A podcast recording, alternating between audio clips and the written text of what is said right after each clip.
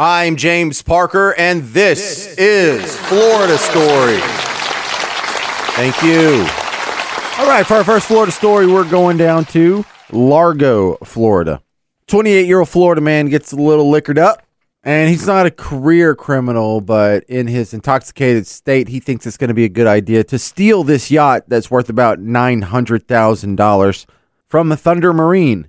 So he sneaks on the boat, gets it started, actually knows how to pilot it. He just messes up because he runs it into four pilings in the pier next to the slip, gets arrested pretty quick. Hold my beer. Hold my beer. Hold my beer. Hold my beer. What? For our next Florida story, we go to this is a guy from DeBary, but he's in New Smyrna Beach. He goes to a private airport there, and the Uber driver that drops him off notices that he had left a grinder full of weed, like a weed grinder, a lighter, and his cell phone behind in the car.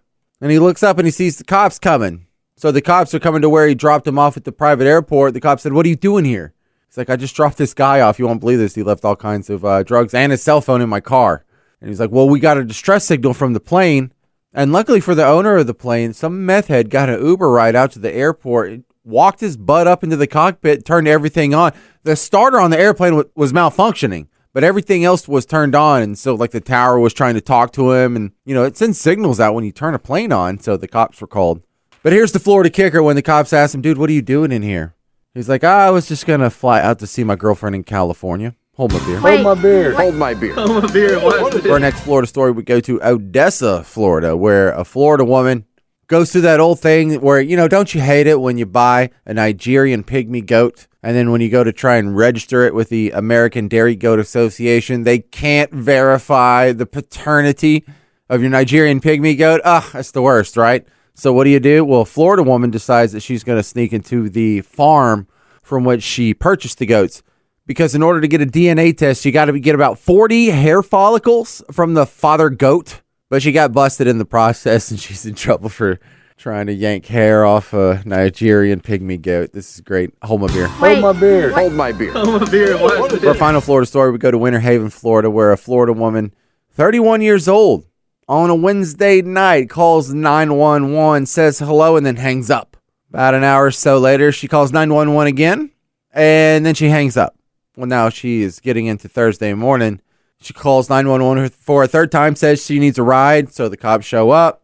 She's in a hospital parking lot, and the cop asks if she's okay. She says, Yeah, now get out of here. He goes, Well, you need to stop calling 911.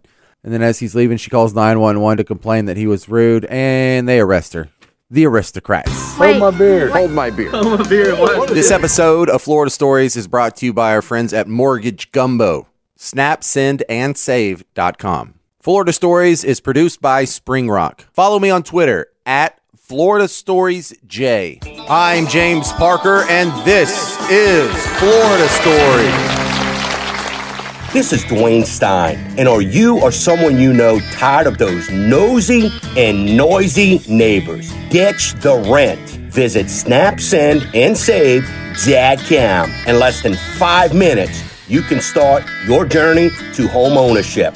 It's never been easier. Visit SnapSendAndSave.com. It's that easy.